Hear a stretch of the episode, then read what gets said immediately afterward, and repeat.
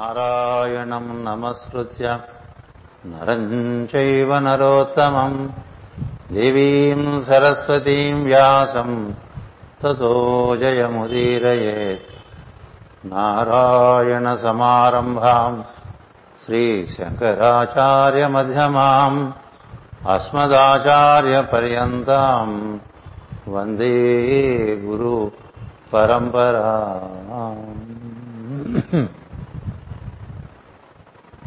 ఓం శాంతి శాంతి శాంతి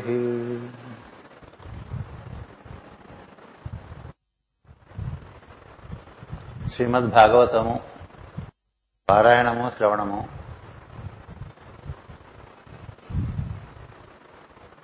మన అందలి కల్మషములను పారద్రోలి. ఒక మరణము లేని అమరమైనటువంటి స్థితిలో ఏర్పరుస్తుంది. భగవద్ ఆరాధన ప్రధాన ఉద్దేశం అదే. మనసు ఇంద్రియము శరీరము ఈ మూడు కోశముల ఎందు ప్రపంచ విషయముల యొక్క స్పర్శ చేత ఎప్పటికప్పుడు మరణాలు చేరుతూ ఉంటాయి. ఆ మరణాన్ని నిర్మూలించుకోవటం కోసం భక్తి శ్రద్ధలతో భగవదారాధన చేయటం మరణ. త్రికరణములు త్రికరణములు అంటే మనస్సు ఇంద్రియములు శరీరములు శుద్ధి చెందుతాయి. శుద్ధి చెందినటువంటి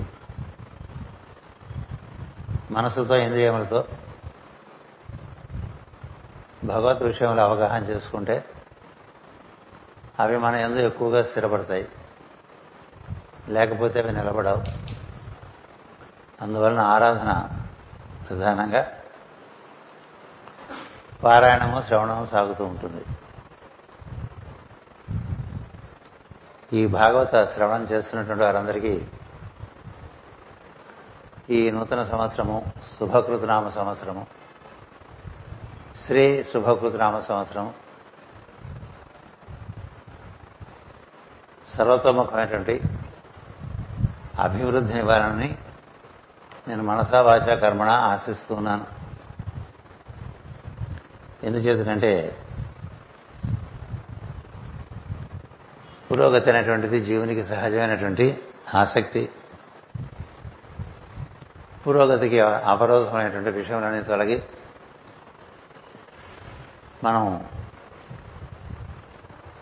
దివ్యానుభూతిని పొందుతూ ఈ లోకంలోనే ఒక దివ్యత్వాన్ని అనుభవం చెందవచ్చు.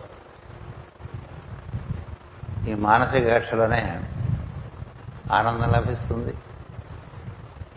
ఇంకొద్దిగా మనం దైవపరంగా ఉన్ముఖులమైతే ఉంటే బుద్ధిలోకంలో ప్రవేశించే అవకాశం ఉంటుంది. బుద్ధిలోకంలోకి ప్రవేశిస్తే అవగాహన పెరుగుతుంది. అవగాహన అనుసరించే ఆచరణ ఉంటే అనుభూతి పెరుగుతుంది. అలాంటి అనుభూతి ఉన్నప్పుడు ఇతర విషయములందు చిల్లర విషయములందు అనాసక్తి ఏర్పడి కొంత విలువైన విషయములందు ఆసక్తి ఏర్పడుతుంది. ఈ శుభకృతి నామ సంవత్సరం మనకి పరిశీలించుకుంటే మీనరాశిలో బృహస్పతి ఉండటం చేత మీనరాశికి బృహస్పతి అధిపతి అవ్వటం చేత మీనరాశి మనకి పాదముల ఎందు శిరస్సు ఎందు కూడా దాని యొక్క స్పర్శ ఉంటుంది. శిరస్సునందు బృహస్పతి స్పర్శ అది దివ్య పాదముల యొక్క స్పర్శగా భావన చేస్తారు దివ్య పదములు పాదములు సహస్రారం నందు మనకి స్పర్శగా లభిస్తూ ఉంటుంది. అది సిద్ధి సమాధి స్థితి. అదా లభించే విధంగా అన్ని గ్రహములలో అత్యుత్తమమైన గ్రహము అత్యంత ఆశీర్వచనం మనకి ఇచ్చిన గ్రహం తన స్వస్థానంలో మీనంలో ఉండటం చేత భగవంతుని పాదములు మన నెత్తి మీద ఉన్నాయని మనం గుర్తుపెట్టుకోవాలి. అది సత్యం అప్పుడు ఇప్పుడు మరీను. ఎందుకంటే బృహస్పతి మీనరాశిలో ఉండటం చేత ఆ స్పర్శకి అవకాశం ఎక్కువ. ఎక్కడ బృహస్పతి ఉంటాడో అక్కడ బుద్ధి వికాసం ఉంటుంది. అంటే తెలిసింది అంతా అనుకోకుండా ఇంకా తెలుసుకోవాలి ఇంకా తెలుసుకోవాలి ఇంకా తెలుసుకోవాలి. తెలుసుకోవటం అంటే లోకము తెలుసుకోవచ్చు పరలోకములు కూడా తెలుసుకో. ఈ లోకము తెలుసుకోవచ్చు. ఇంతకన్నా దివ్యమైన లోకములు కూడా తెలుసుకోవచ్చు. ఈ తెలుసుకునేటువంటి ఆసక్తి ఉంది. దాని మీద మనకుండే రుచి అది అనుగ్రహం. ఆ అనుగ్రహం మనకి ఇచ్చేది కూడా బృహస్పతే.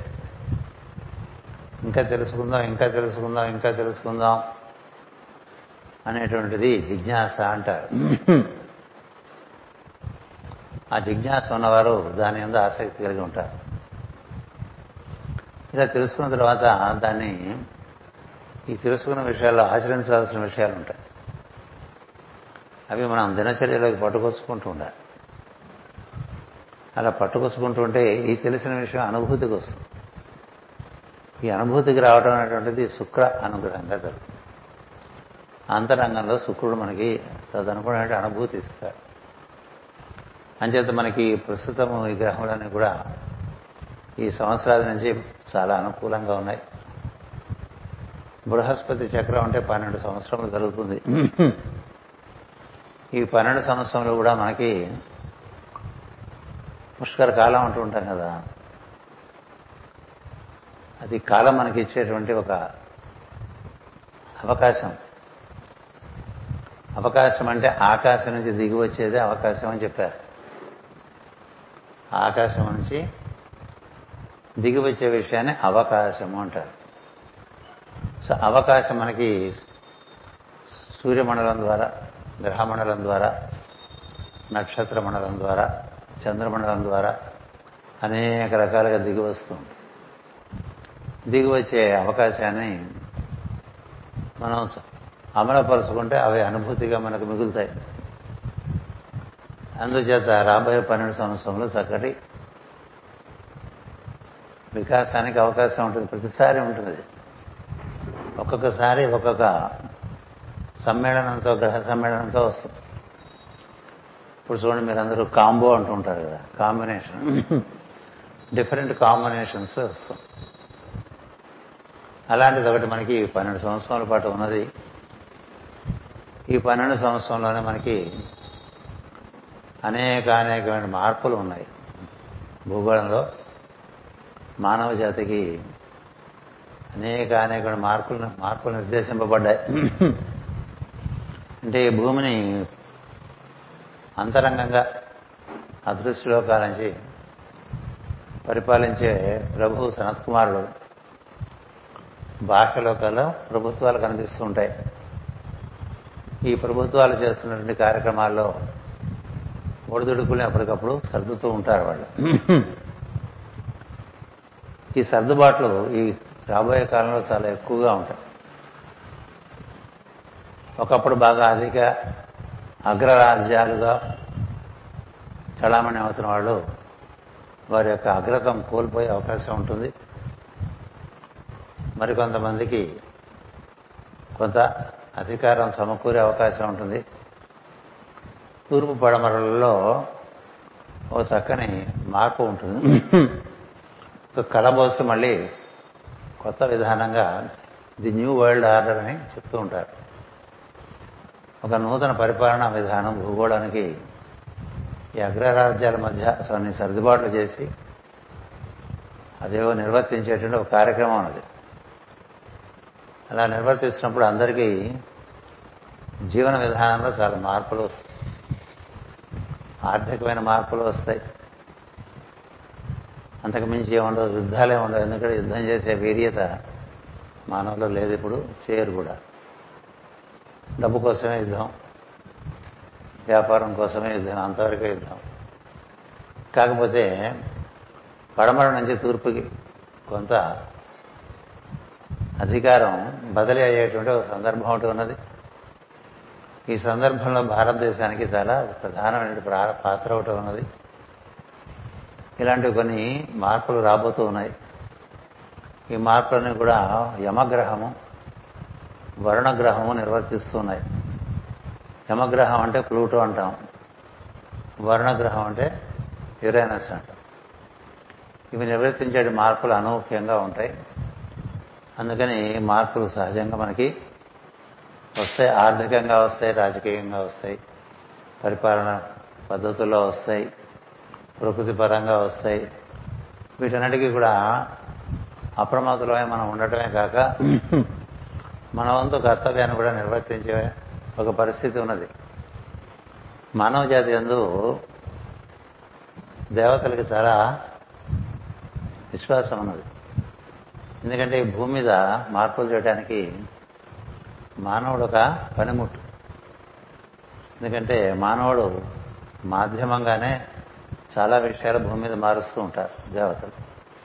దేవతా ప్రజ్ఞలని కూడా మానవ ప్రజ్ఞలనే ఆశ్రయిస్తాయి ఋషి ప్రజ్ఞలు మహాత్ములు కూడా మానవులను ఆశ్రయించే మానవుల చేతే కార్యక్రమం చేయిస్తారు. రాముడంతటి వాడు దిగి వస్తే వానరులు నరుల చేతనే ధర్మాన్ని నిర్వర్తింపజేశాడు కృష్ణుడంతటి వాడు దిగి వస్తే నరుల చేతనే ధర్మాన్ని నిర్వర్తింపజేశాడు. అందులో ప్రధానంగా నరుడుగా అర్జునుడిని చెప్తారు. అంటే నరుడు మాధ్యమం లేకుండా నారాయణుడు సరాసరి నిర్వర్తించేటువంటి విధానం కనిపించదు. ఈ మానవులు అన్యమైనటువంటి విషయములందు ఆసక్తి కలిగి ఉండటం చేత బాధ్యత లేకుండా ప్రవర్తిస్తూ ఉండటం చేత వారి భూమి అందు నిర్వర్తించవలసిన బాధ్యతలు నిర్వర్తించుకోవట్లేదు. అందులో కొందరు బాధ్యత పడిన వాళ్ళు ఉన్నారు ఈ బాధ్యత పడిన వాడిని లోకహితులు అంటారు. లోక సేవకులు అంటారు. వీరెవరంటే సామాన్యంగా మనకి భక్తి పనులు అయి ఉండి ఉండి ఉండేవారు చాలామంది ఉంటారు. ఈ భక్తి పనుల్లో కూడా ఎక్కువ మంది వాళ్ళ కోసం వాళ్ళ ఉన్నతి కోసం వాళ్ళ యొక్క ఔన్నత్యం కోసం వాళ్ళ మోక్షం కోసం అని ఆరాధన చేసేవాడు ఉంటారు వారందరూ వేద దృష్టిలో వాంగ్మయ దృష్టిలో జ్ఞాన దృష్టిలో లోకహితులు కాదు స్వార్థపరులే. ఎందుకంటే తమ కోసమే తను చేసుకు తమ కోసం తను చేసుకున్న వారు ఎవరైనా స్వార్థపరులే కదా? తమ కోసం డబ్బు సంపాదించుకోవటం తమ కోసం కీర్తి సంపాదించుకోవటం తమ కోసం సంఘంలో పరపతి సంపాదించుకోవటం. లాంటిదే తమ కోసం దైవం అనేది. భాగవత మార్గం ఏంటంటే అందరి కోసం నువ్వు పనిచేస్తూ ఉంటే నేను నీతో కలిసి పనిచేస్తానంటాడు. నువ్వు ధర్మం కోసం పనిచేస్తే నేను నీతో పనిచేస్తానంటాడు. నువ్వు అందరి శ్రేయస్సు కోసం పనిచేస్తూ ఉంటే నేను నీకు సహకరిస్తాను నీతో తోడై ఉంటానంటాడు భగవంతుడు. ఎక్కడ లోకసేవ లోకహితమునందు దృష్టి ఉంటుందో అక్కడ దైవారాధనకి పెద్ద పీట వేస్తారు. ఈ లోకహిత మార్గం అనండి పరమ గురువుల మార్గం అనండి భాగవత మార్గం అనండి భగవద్గీత మార్గం అనండి అన్నీ కూడా అంటే యజ్ఞార్థం అంటే అర్థం. నీకోసం మర్చిపో స్వార్థం చాలా కాలం బతికావు. ఇప్పుడు ఇంకా స్వార్థం. అక్కడి నుంచి పురుషార్థము. పురుషార్థం అంటే ధర్మాన్ని అనుసరిస్తూ అర్ధకామాన్ని పరిపూర్తి కావించుకోవటం నీకు కావలసిన నివర్తించుకోవటం అది కూడా దాటి యజ్ఞార్థం అంటే అందరి గురించి ఆలోచించని. అందరి గురించి ఆలోచించు అందరికీ నువ్వు ఏం చేస్తున్నావు? నీ వల్ల ఎంతమందికి ఏ విధంగా సహకారం లభిస్తుంది? శ్రేయస్సులా లభిస్తుంది. లోక శ్రేయస్సులా లభిస్తుంది. ఈ లోక శ్రేయస్సు గురించి ఆలోచించడం అనేటువంటిది ఈ ఆస్తిక జనులకు అప్పచెప్పటం అనేటువంటిది భాగవత పురాణం మొదలైన గురించి భాగవత పురాణంలో చెప్పింది అది. నీవందరి కోసం పనిచేయి నీ నీ సంగతి నేను చూసుకుంటా. అంచేత ఆరాధనతో పాటు లోకహితం అనేటువంటి ఒక కార్యక్రమం ఇచ్చారు. ఈ లోకహిత కార్యక్రమంలో చేరకుండా కేవలం తమ కోసమే ఆరాధనలన్నీ చేసుకుంటూ తమ కోసమే గుళ్ళ చుట్టూ తిరుగుతూ తమ కోసమే పుణ్యక్షేత్రాల చుట్టూ తిరుగుతూ తమ కోసమే పునదండాలు పెడుతూ తమ కోసమే ప్రదక్షిణలు చేస్తూ అలా ఉండే వాళ్ళకి వాళ్ళు స్వార్థపడలే తప్ప వారిలో నిస్వార్థం రాదు. అందరి కోసం మారినప్పుడు ప్రజ్ఞ తన నుండి బాహ్యంలోకి అందరికీ వ్యాప్తి చెందుతుంది. తన గురించి భావం చేస్తుంటే తనే కేంద్రం అవటం వల్ల అదంతా తన చుట్టూ ఒక కొండ లాగా చుట్టుకుంటూ ఉంటుంది. అందుకనే మా కార్యక్రమాలన్నింటిలో కూడా భద్రించిన కార్యక్రమాల్లో కూడా అందరి కోసమని నిర్ణయించారు. ఈ లోకహిత కార్యం బాగా ఎక్కువగా చేసుకుంటూ ఉండాలి. నీ కోసం చేసుకుంటే దేవుడు సంతోషిస్తాడు. అందరి కోసం చేస్తే సంతోషిస్తాడు. ఒక తండ్రి పిల్లలందరికీ చేసిన కొడుకును చూసి సంతోషిస్తాడు. తన కోసమే తాను చేసుకునే కొడుకును చూసి సంతోషించాడు. శపించడు. కానీ సంతోషించడం. కదా? అంచేత రాబోయే కాలంలో ఈ లోకహిత కార్యములు ఎక్కువగా మనం చేపట్టాలి. అది జరగాలి. దానికనే రేపు ఏడో ఏడో తారీఖు గురువారం నుంచి ఒక కార్యక్రమం ఒకటి ప్రారంభం చేస్తున్నాం. అది ఒక లోకహిత కార్యం. జ్వాలాపుర మహర్షి the circle of world servers అని ఒకటి పెట్టారు. The new group of world servers అని ఒకటి పెట్టారు. The circle of good will అని ఒకటి పెట్టారు.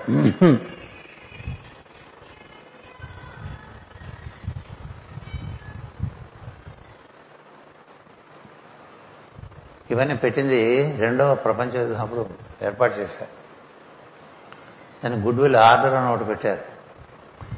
అందులో సభ్యులుగా కూడా నీ దృక్పథం బట్టి నేను అందులో సభ్యులుగా నియమించుకోవడం కూడా జరుగుతున్నది. నీ దృక్పథం అంటే నీవు నీ కోసం బతుకుతున్నావా? అందరి కోసం బతుకుతున్నావా? ఇప్పుడు good will good will good will అంటాం కదా. గుడ్ విల్ అంటే సత్సంకల్పం కదా దివ్య సంకల్పం. దివ్య సంకల్పంలో భాగంగా అందరి కోసం అనేటువంటిది ఉంటుంది. కేవలం నీ కోసమే బతుకుతూ ఉంటే నువ్వు పురుషార్థాలు నిర్వర్తించుకుంటూ ఉండి ఉండవచ్చు అది పెద్ద విశేషం కాదు. నా కోసం నేను భోజనం చేస్తే పెద్ద విలువేం లేదు కదా. నాతో పాటు పది మంది భోజనం పెడితే విలువ. అది కూడా ఆకలిగా ఉండేవాళ్ళు పెడితే విలువ. కదా? అలాగే లోక శ్రేయస్సు కోరటం అనేటువంటిది ఆస్తిక జనులకు ఒక ప్రధాన కర్తవ్యంగా భాగవత మార్గం ఐదు వేల క్రితం ఏర్పాటు చేసింది. భగవంతుని చూస్తూ వినుటూ వింటూ సేవిస్తూ సేవిస్తూ. భగవంతుని సేవించడం అంటే ఈ విశ్వంలో ఉండేటువంటి జీవులందరినీ సేవించడమని చెప్పుకుంటూ ఉంటాం. ఈ సేవా కార్యక్రమాలు అందరూ చేస్తూ ఉంటారు. ఇందులో కూడా తమ గురించి ఆలోచించుకుంటూ ఉంటారు. మనం ఎంత బాగా చేస్తున్నాం అనేటువంటి ఒక అహంకారం వస్తూ ఉంటుంది. ఎంత సేవ జరిగితే అంత మనలో నిరహంకారం ఏర్పడుతూ ఉండాలి. సాత్విక దృష్టి ఏర్పడుతూ ఉండాలి. మన కోసం సేవ కూడా మన కోసమే చేస్తున్నాం అనే భావన రాకూడదు. నిన్ను మర్చిపోయే పరిస్థితిలోకి రావాలి సేవలు. ఆరాధనలో కూడా నిన్ను మర్చిపోయే పరిస్థితిలోకి రావాలి. దానికి వ్యతిరేకంగా జరుగుతున్నప్పుడు ఈ విధమైన కార్యక్రమాన్ని రెండో ప్రపంచ యుద్ధం నుంచి ముమ్మరంగా చేస్తున్నారు. జగద్గురు పీఠంలో బృందాలన్నీ కూడా ధ్యానము స్వాధ్యాయము తపస్సు meditation self study and service అని పెట్టుకున్నాం. ఈ మూడిట్లో ఈ సేవా కార్యక్రమాలకి పెద్దపేట ఉంటుంది. ఏం చేద్దంటే దానివల్ల నీ వల్ల ఇతరులకు ఉపకారం జరగాలి. నువ్వు బతుకున్నందుకు పది మందికి పని. వివేకానంద స్వామి ఒక మాట అన్నాడు. ఎలాగో దేహం ధరించావు ఈ దేహం వదిలే లోపల కొంత సువాసన వదిలి వెళ్ళిపోయి ఇక్కడనే. దుర్వాసన వద్దన్నాడు. అమ్మయ్య వీడు వెళ్ళిపోయాడని కాకుండా అయ్యో వీడు వెళ్ళిపోయాడు అనేట్టుగా ఆయన ఎలా చేశారు? ఆయన ఎలా చేశారు? అని చెప్పుకుంటూ ఉంటాం కదా మంచివాళ్ళ గురించి. ఒక సుగంధం వదిలి వెళ్ళినట్టు. ఓ సత్కార్యం. తరతరాలు నిలబడేట్టుగా ఒక సత్కార్యం చేయడం సత్కార్యం ఇలా మనకి ఒక విధానం ఒకటి ఉన్నది. అంచేత ఇప్పుడు మనకి మళ్ళా ఈ మారుతున్నటువంటి కాలంలో మీ అందరికీ అప్పుడప్పుడు చెప్తూ ఉంటాను శంబళ శంబళ శంబళ. శంబళ గురించి తెలుగులోను ఆంగ్లంలోనూ పంతొమ్మిది వందల ఇరవై ఇరవై ఒకటి సందర్ సంవత్సరాల్లో ఈ పుస్తకాలు కూడా ప్రచురణ చేశాం. తెలుగులో పంతొమ్మిది వందల ఇరవై ఒకటిలో చేశాం. పంతొమ్మిది వందల ఇరవై రెండు గురు పూజల్లో ఇంగ్లీష్లో కూడా దాన్ని ఆవిష్కరించాం. ఈ శంబళ మనకులో మన భూమి మీద ఉండేటువంటి దివ్య ప్రదేశం. అంటే దివ్య లోకాలకి మనకి అనుబంధం కలిగించేటువంటి ఒక మాధ్యమం అది. అంటే ఎవరైతే మనం స్వర్గం ఉంటామో ప్యారడైజ్ అంటూ ఉంటారు కదా. భూమి మీద ప్యారడైజ్ అంటే సహస్రారం. మనం సహస్రారం చేరుకుంటే మన భూమి మీద ఉన్నటువంటి అత్యుత్తమమైనటువంటి వెలుగు స్థానానికి మనం వెళ్తాం. దాన్ని దర్శించే గౌతమ మహర్షి గౌతమ బుద్ధుడు ఓం మణిపద్మే హోం అనేటువంటి ఒక మంత్రాన్ని పట్టుకొచ్చాడు. అక్కడే చింతామణి ఉంటుందని మన పెద్దలు చెప్పారు. అంతేకాక దాన్నే గాయత్రి మంత్ర ఆరాధనగా ఇచ్చారు. దానినే ఓం సత్యం పరం ధీమహి అనేటువంటి ఎనిమిది అక్షరాలతో ధ్యానం చేసుకోవటంగా చెప్పారు.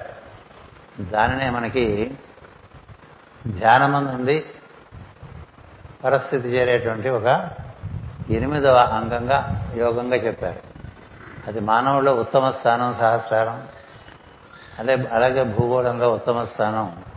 ఈ శంబళ గ్రామం ఇది మనకి పురాణాల్లో చెప్పారు. గోపి డెజర్ట్లో ఉత్తరప్రదేశంలో భూగోళంలో. సూక్ష్మమైనటువంటి లోకాల్లో లోకంగా ఒక అద్భుతమైన కాంతితో కూడి ఒక విశాలమైన ప్రదేశం ఉన్నదని ఈ శంబళను దర్శించడానికి చాలా ప్రయత్నాలు చాలా మంది చేస్తూ ఉంటారు. అంత సులభంగా అలా దర్శనం అవ్వదు చర్మచక్షులతో దానికి శంబళ యొక్క పరిమితి పర్మిషన్ కావాలి. అనుమతి కావాలి. ఎవరికి అనుమతి ఉంటుందంటే శుద్ధ చైతన్యవంతులకే పర్మిషన్. మిగతా వారికి అనుమతి ఉండదు.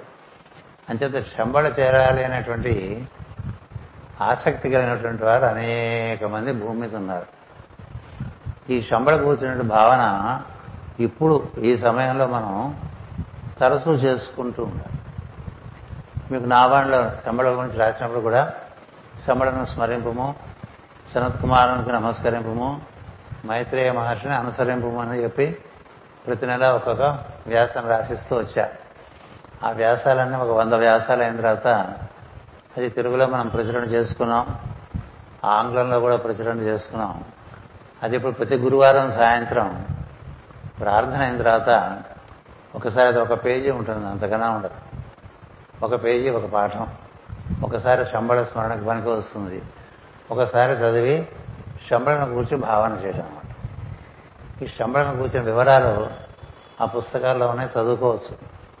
శంబళకు శంబళలో ప్రవేశించిన వారు ఇటీవల ఇటీవల కాలంలో మేడం హెచ్పి బ్లావెట్స్కి ఒకరు ఉండగా మరొకరు నికోలా రోరిక్ అని ఆయన అగ్నియోగ సొసైటీ అని ఒకటి పెట్టారు. వారు ఇరవై నాలుగు సంవత్సరాల పాటు హిమాలయాల్లో ఉండే అన్ని లోయల్లోనూ ప్రాంతాల్లోనూ తిరిగారు. ఆయనకి శంబళ ప్రవేశం లభించింది. ఆయన కూడా శంబళ గురించి రాశారు. ఇవన్నీ కొంత మనం దాని మీద మనకు దృక్పథం పెరుగుతూ ఉంటే మన ఎందు దాని మీద అస్తిత్వం పెరుగుతుంది. అది ముఖ్యం. మనం దేని ఎందు దృష్టి ఎక్కువ పెడతామో ఆ ప్రజ్ఞ మనలో ప్రవేశిస్తుంది కదా? సామాన్యంగా కూడా మన జీవితంలో ప్రధానమైన భావం ఏది మన మన ఎందు ఉంటుందో దాని ఎందే మనకి దృష్టి ఉంటుంది. అంచేత వారానికి ఒకసారి శంబళను స్మరించుకుంటే బాగుంటుంది. ఎందుచేతంటే మనం జగద్గురు పీఠం భౌగోళికంగా ఎన్నో బృందాలు ఉన్నాయి. ఎన్ని బృందాలు గురువారం సాయంత్రం పూట లోకల్ టైం ప్రకారం ఒకసారి శంబళను మనం గుర్తు చేసుకుంటే శంబళకి మనకి ఒక అనుసంధానం. సూర్యుని చూస్తే సూర్యుడికి మనకి అనుబంధం వస్తుంది. రోజు సూర్యుని చేత అలవాటు చేసుకుంటే అదొక అనుబంధం వస్తుంది. మనం ఏ దృష్టి పెడితే ఆ దృష్టి మనకు వస్తుంది. అంచేత ఈ శంబళతో అనుబంధం అనేటువంటి ఒక నూతన కార్యక్రమాన్ని రేపు ఏడో తారీఖు ఏప్రిల్ నుంచి ప్రతి గురువారం సాయంత్రం ప్రార్థన తర్వాత ఒక్కసారి ఆ పాఠం చదువుకుంటే పది నిమిషాల కన్నా పట్టదు. అది అయిపోయిన తర్వాత ఒక పది నిమిషాలు కళ్ళు మూసుకుంటే శంబళతో అనుబంధం ఏర్పరచుకునేటువంటి ప్రయత్నం చేయాలి. ఇలా చేయటం వల్ల ఏమవుతుందంటే మానవ జాతిలో కొన్ని వేల మంది శంబళతో అనుబంధం ఏర్పడుతున్న వాళ్ళు ఏర్పడతారు. అలా ఏర్పడితే ఏం జరుగుతుందంటే వారి ద్వారా శంబళ తన కార్యక్రమాన్ని నిర్వర్తించుకునేటువంటి ఒక పరిస్థితి ఎందుకంటే శంబళకు మానవుల యొక్క సహకారం కూడా అవసరం. చూడండి రామాయణంలో మనకి వానరులు నరులు ఎలా అవసరపడ్డారో అలాగే భారతంలో ధర్మాత్ములందరూ ధర్మాన్ని నిలబెట్టడానికి ఒక సైన్యంగా ఎలా అలవాటు పడ్డారో అంతవరకు అక్కర్లేదు వంతెన కట్టడానికి ఉడతా భక్తిగా ఉడతా సహాయం చేసింది కదా. అలా భావం చేస్తూ మన వంతు కర్తవ్యంగా అలాంటి ఒక కర్తవ్యాన్ని మనం నిర్త నిర్వర్తించవలసిన బాధ్యత ఉన్నది. కేవలం ఆరాధనే కాదు భక్తులకి సంఘం అనేది ఒక బాధ్యత ఉంటుంది. సమాజం అనేది ఒక బాధ్యత ఉంటుంది. లోకహితం వాళ్ళకి ఒక కర్తవ్యం ఉన్నది అందుకని లోకహితులుగా తయారవ్వాలి. మనం ఈ యోగం చేసేవారు కానీ ఆరాధన చేసేవారు కానీ చాలా ఎక్కువగా చెప్తూ ఉంటారు పరమగురుల యొక్క బోధనలో ఎంతసేపు మన ఉద్యోగం మన సంసారం మన పిల్లలు మన ఇల్లు మన వాకిలి మనకుండే రోగులు రోష్ట అని ఉంటాయి కదా అవి చూసుకుంటూ కొంత ఏదో లోకానికి కనుకొచ్చే పని చేయి. నువ్వు చేసే ఉద్యోగం వృత్తి వ్యాపారం. కొంత లోకానికి పనికొస్తుందా? అదనంగా కూడా చెయ్యి. ఈ ప్రార్థన చేయి అలా చేస్తే నీలో దివ్య సంకల్పాలు ఆవిష్కరింపబడే అవకాశం ఉంటుంది. అంతేకాదు భగవంతుని యొక్క దివ్య ప్రణాళిక నిర్వర్తింపబడటానికి నీవు చక్కగా వినియోగపడతావు. ఇవన్నీ జ్వాలాకులని రచనలో చాలా విస్తృతంగా పంతొమ్మిది వందల పంతొమ్మిది నుంచి పంతొమ్మిది వందల తొంభై నలభై తొమ్మిది వరకు ఆయన ఇచ్చారు. మనం ఏదో మనం తెలుసుకున్న కాస్త అంతా అనుకుంటాం. ఆ మహాత్ముడు ముప్పై ఏళ్ళ పాటు చెప్పిన విషయాలు ఎవరు పట్టించుకోరు. ఎందుకు పట్టించుకోరంటే అవన్నీ ఆంగ్ల భాషలో ఉన్నాయి కాబట్టి. తెలుసుకుందాం అన్న ఉద్దేశం ఉంటే నేనే తెలుసుకోవచ్చు. అంచేత జగద్గురు పీఠం మనకి జ్వాలాపూడి యొక్క ఆరాధన కూడా ఉన్నది. ఆయన బోధనలు కూడా మనం అనుసరిస్తూ ఉంటాం. ఆయన ప్రేరణతో the new group of world servers అని ఒకటి ఏర్పడింది. ఈ new group of world service ద్వారానే నేను ఈ రెండు సంవత్సరములుగా ఈ ప్లానటరీ హీలింగ్ ప్రేయర్స్ చేయించాను. ఏది? ఈ కోవిడ్ సందర్భంగా. దాదాపు నాలుగు వేల మంది ప్రతి ఆదివారం ప్రతి గురువారం శ్రద్ధాభక్తులతో వృతాభక్తే మనం చేయటం వల్ల కోవిడ్ పోయిందనేటువంటి మాట నేను అనలేను. కానీ మనం కూడా వృతాభక్తి కోవిడ్ తగ్గిపోవాలి లోకం అందులో అందరు లోకంలో అందరూ బాగుండాలి ఎవరు మరణించకూడదు. అనేటువంటి ఒక దృక్పథంతో ఒక దీక్షతో ఒక ఆర ఒక నిర్వర్తించుకుంటూ వస్తున్నాం వాళ్ళు కూడా ఆ పని చేస్తున్నాం ఉన్నాం మనం కదా? అది లోకహిత కార్యం. అలాంటి లోకహిత కార్యమే మరొకటి.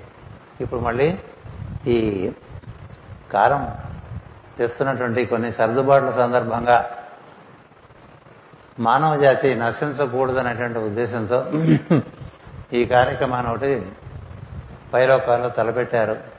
ఏదైనా పైవాళ్ళు తలపెడితే పెద్దవారు తలపెడితే మనం కూడా సహకరించాలి కదా. ఎవరు మన మన మందు పెద్దవారు ఏవైతే ఏదైతే తలపెట్టారో అవన్నీ మనం ఆచరించుకుంటూ వెళ్తాం కదా.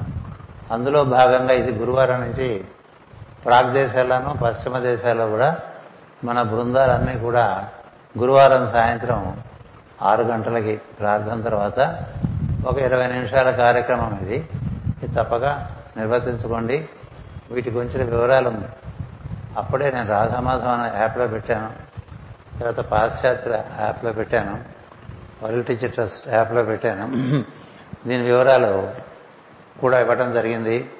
ఆంగ్లేయులు అంటే ఆంగ్లేయులు కాదు పాశ్చాత్యులు చాలా ఉత్సాహించి ఎన్నో విషయాలు వాళ్ళకి ఇప్పటికే తెలుసు శంబళ గురించి.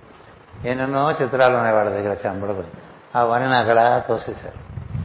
నా దగ్గరే చాలా ఉన్నాయి.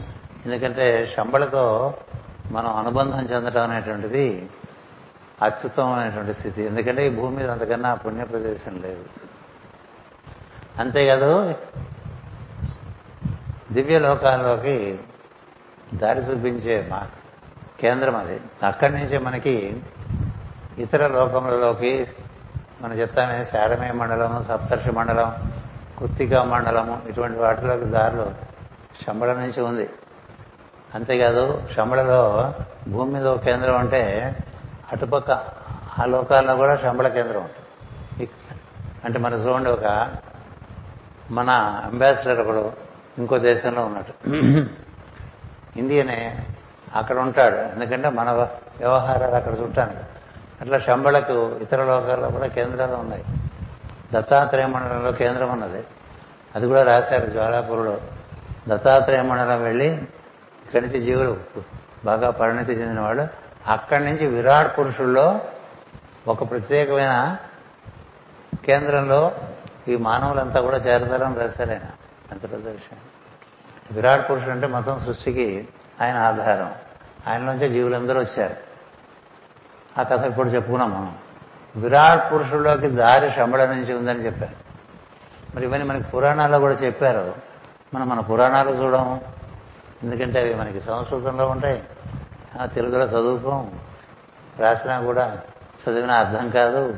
వాటి విలువ తెలియదు.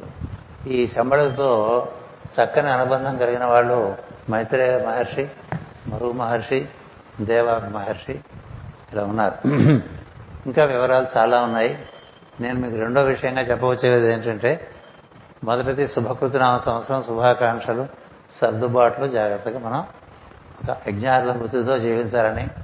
రెండో విషయం నేను చెప్పదలుచుకుంది ఏంటంటే ఈ గురువారం వ్రతం ఇది.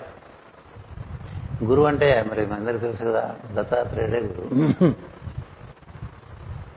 చాలా రకాల ఇవేంటంటే ఒక తంతువులాగా అనుబంధాలు ఉన్నాయి ఉదాంతో అంచేత మనం ఈ కార్యక్రమాన్ని ఒక బాధ్యతగా తీసుకుని ఈ ఆదివారం గురువారం మనం ప్రార్థన ఎలా చేస్తున్నామో గురువారం సాయంత్రం శంబళ స్మరణము అనేటువంటి ఒక కార్యక్రమం. ఈ శంబళ స్మరణము అని పెట్టుకుంటాం. ఇది లోకహిత మార్గంలో ఒక భాగంగా మనం తీసుకుంటాం. ఈ విధంగా దాన్ని మనం నిర్వర్తించుకోవడం అనేటువంటిది చేసుకోవాలి. ఇంకా మనకి మూడో విషయం వస్తే భాగవతము చాలా సంవత్సరాల నుంచి మనం నిర్వర్తించుకుంటూ ఉన్నాం. పారాయణము శ్రవణము. దాన్ని శ్రద్ధాభక్తులతో వింటున్న వాళ్ళు ఉన్నారు. దాని దాని సమయంలో జీర్ణం చేసుకున్న వారు కూడా ఉన్నారు. కొంతమంది విని ఆనందించి వెళ్ళిపోతుంటారు వారి ఎందు నిలబడకపోవచ్చు కానీ విన్నప్పుడు బాగుంటుంది. ఇలా బా వింటున్న వాళ్ళలో కొంతమంది నోట్స్ కూడా తయారు చేసుకుంటూ ఉంటారు. అలా నోట్స్ తయారు చేసుకుంటున్న వారు అక్కడక్కడక్కడక్కడ కనిపిస్తుంది మనం ఈ గత రెండు సంవత్సరములుగా ఈ పంచమ స్కంధం యొక్క వివరణ చేసుకున్నాం. ఈ కోవిడ్ ఇబ్బందుల్లోనే శారీరక ఇబ్బందులు కూడా అనుభవిస్తూ పంచమ స్కంధాన్ని పంతొమ్మిది వందల ఇరవై సంవత్సరంలో ప్రారంభించి ఇరవై ఇరవై ఒకటి ఈ రెండు సంవత్సరాలు ఎలాగోలా చాలా నాగాలు పెట్టాం కదా. అంతరాయాలు చాలా వచ్చినాయి. అయినప్పటికీ పూర్తి చేశాం. కానీ అదంతా క్రోడీకరించే ఒక పద్ధతిగా పెడితే బాగుంటుంది. ఈ పద్నాలుగు లోకాలు ఈ పద్నాలుగు లోకాల అధిపతులు ఈ పద్నాలుగు లోకాల్లో ఎలా ఉంటుంది ఆ లోకాల్లో జీవులు ఎలా ఉంటారు అనేటువంటి విషయాన్ని ఒకసారి చెప్పి ముందు పై ఏడు లోకాల గురించి రాసి ఇమ్మంటే ఇక్కడే మన బృందంలో రమణి గోపాల్ గారు తయారు చేసి వెంటనే ఒకటి ఇచ్చారు. అది చూపించాను. ఆ తర్వాత పంచమస్కంధం అంతా అయిపోయిన తర్వాత ఈ పద్నాలుగు లోకాలు ఎవరైనా ఈ విధంగా తయారు చేస్తే బాగుంటుంది. అని ఇట్లా ఈ ప్రవచనంలో భాగంగా చెప్తే బెజవాడ నుంచి సోదరుడు ప్రసాద్ అతను అతను తయారు చేసి ఇలా పద్నాలుగు లోకాలకి ఒక పట్టి ఇచ్చాడు. ఇది మీరు ఓపిక చూసుకుంటే మీకు పద్నాలుగు లోకాలు దాని అధిపతులు అక్కడ ఉండే జీవులు వాళ్ళు చేస్తున్నటువంటి కార్యక్రమాలు ఎలా ఉంటుందో ఈ భూ భూగోళంలో. మనం చూస్తున్న భూగోళం ఒక పెద్ద కమలం. కదా. ఆ కమలంలో ఎవరెవరు ఎక్కడెక్కడ ఉన్నారో ఏమేం చేస్తున్నారు అనేటువంటిది ఇలా ఒకటి తయారు చేసి నాకు ఇచ్చాడు. దాన్నే ఇవాళ మీ అందరికీ పంపించాను రాధామాధవ యాప్లో ఈ కాగితాన్ని రెండు భాగాలుగా మీ అందరికీ దీన్ని పంపిణీ చేయడం జరిగింది. ఎందుకంటే full view at a glance అంటాం. ది బర్డ్స్ ఐ వ్యూ అంటాం. ఒక్కసారిగా చూసుకుందాం అనుకుంటే కనబడే విధంగా తయారు చేస్తున్నటువంటి శ్రద్ధాభక్తులు కలిగినటువంటి కొంతమంది శ్రోతలు ఉన్నారని తెలిస్తే ఎంత ఆనందంగా ఉంటుంది కదా? అంచేత ఆ కార్యక్రమం కూడా అతనికి ఆశీర్వచనములు ప్రసాద్కి అలాగే చేస్తున్న వాళ్ళు కూడా ఉండి ఉండొచ్చు. ఇంకా ఏదైనా మనం ఒక జ్ఞానం సంపాదించుకుంటున్నప్పుడు దానికి సంబంధించినటువంటి మామూలు కాలేజీలోనూ యూనివర్సిటీలోనూ పాఠాలు ఏంటంటే నోట్స్ రాసుకుంటాం. దీనికి నోట్స్ రాసుకోవచ్చు కదా. మన బృందంలో ఒకరు ఉంటారు ఇక్కడ. ప్రస్తుతం అస్వస్థతతో ఆయన రాలేదు కానీ వర్మ గారని ఆయన ఎప్పుడు నోట్స్ రాసుకో కదా? వింటే ఎంతసేపు ఉంటుందండి ఇక్కడ? ఆయన రాసుకుంటాడు కదా? శ్రద్ధకి తార్క కదా? ఆయనకు ఒంట్లో బాగుండాలి. ఆయన త్వరితగతిన స్వస్థ స్వస్థత చేకూరి మళ్ళీ మన మధ్యలోకి రావాలి. ఎందుకంటే చాలా మౌనంగా అతి గంభీరమైనటువంటి అత్యంత లోతైనటువంటి మహత్వ పెద్ద పెద్ద కార్యక్రమాలు ఎన్నో మౌనంగా చేస్తూ ఉంటాడు. యుసిహెచ్బి వర్మ గారని జగద్గురుపీఠంలో చిన్నప్పటి నుంచి పెరిగినటువంటి వాడు. అన్ని బాధ్యతలు బాగా నిర్వర్తించి కృతకృత్యుడైనటువంటి వాడు.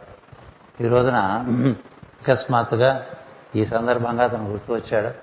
అంచేత మనం ఆశీర్వచనం ఆశీర్వచనం కాదు ఆరాధన చేయాలి బాగుండాలి. అంతేకాదు తెలిస్తే వెళ్ళి చూసి రావాలి కదా? మనకి మన మనలో ఒక వంట బాగాలేదు అంటే వెళ్ళి చూసి రాలనేటువంటి పరిస్థితి మనకు ఉండకూడదు కదా? ఆయన బాగాలేదుట ఈయన బాగాలేదుట అని చెప్పుకోవటం కాదు. వెళ్ళి ఒకసారి కలిసి పలకరించి అంత బాగుందా లేదో కనుక్కుని ఏదో పళ్ళో పువ్వులో ఏదో చేతికి అందేవారు డిస్టర్బ్ చేయకూడదు.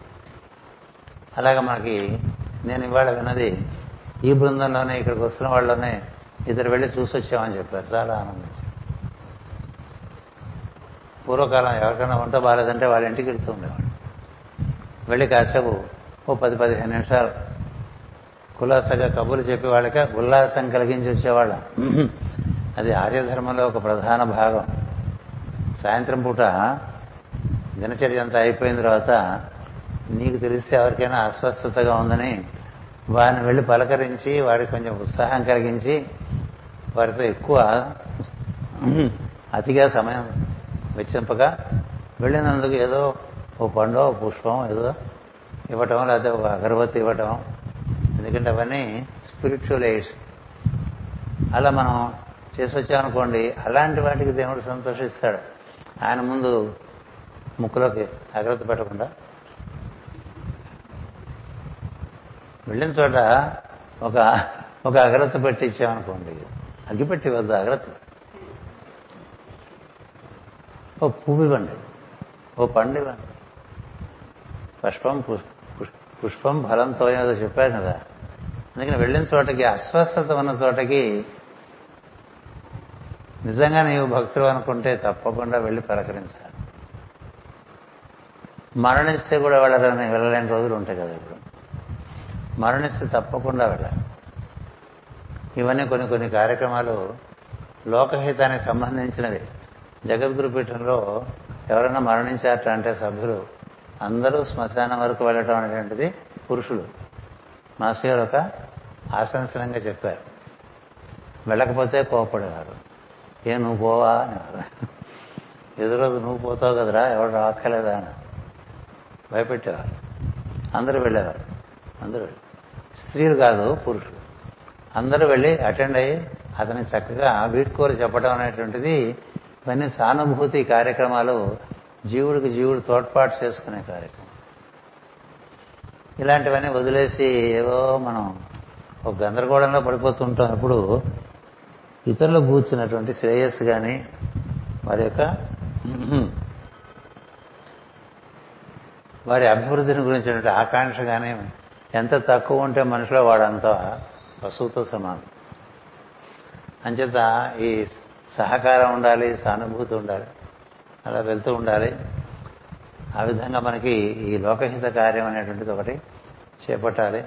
ఈ భాగవతం కూడా ఇవన్నీ కూడా యజ్ఞాలు. ఎందుకంటే భగవంతుడు భగవద్గీతలో జ్ఞాన జ్ఞానయోగం అనేటువంటి దాంట్లో పన్నెండు యజ్ఞాలు చెప్పాడు. ఆ పన్నెండు యజ్ఞాల్లో దివ్య విషయాలు ఆసక్తి గల వారికి ఒక దీక్షగా చెప్పడం అనేటువంటిది ఒక యజ్ఞం అని అది దేనికోసం?